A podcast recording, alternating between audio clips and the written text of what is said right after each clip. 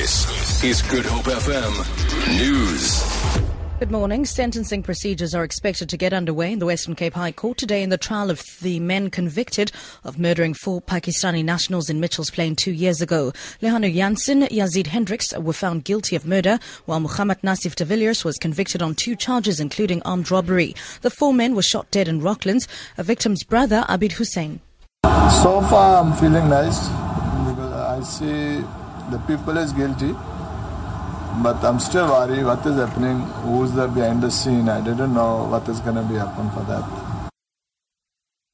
Western Cape Transport Minister Donald Grant says they'll soon introduce subsidized service contract, contracts for small bus operators. He was speaking at a transport indaba in Cape Town organized by the South African Bus Operators Association. Grant says buses are a crucial mode of public transport. Excluding the metro, 45% of trips to work in the urban parts of the province are undertaken on public and non motorised transport, while in the rural parts of the province, 62% of trips to work are done on foot, with only 4% undertaken by public transport. The provision of improved public transport is a priority. A fire on the mountains near Fish Hoek is under control. Fire spokesperson Theo Layne says they'll continue to monitor the blaze for any flare-ups. He says steady overnight rain has assisted fire crews. The fire ignited yesterday morning.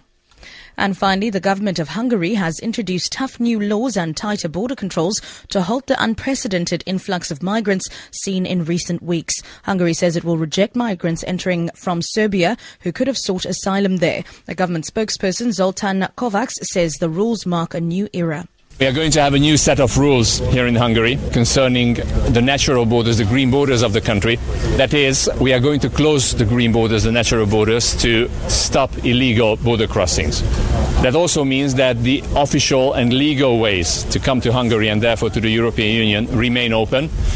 That's all we ask from uh, all migrants, that they should comply with international and European law.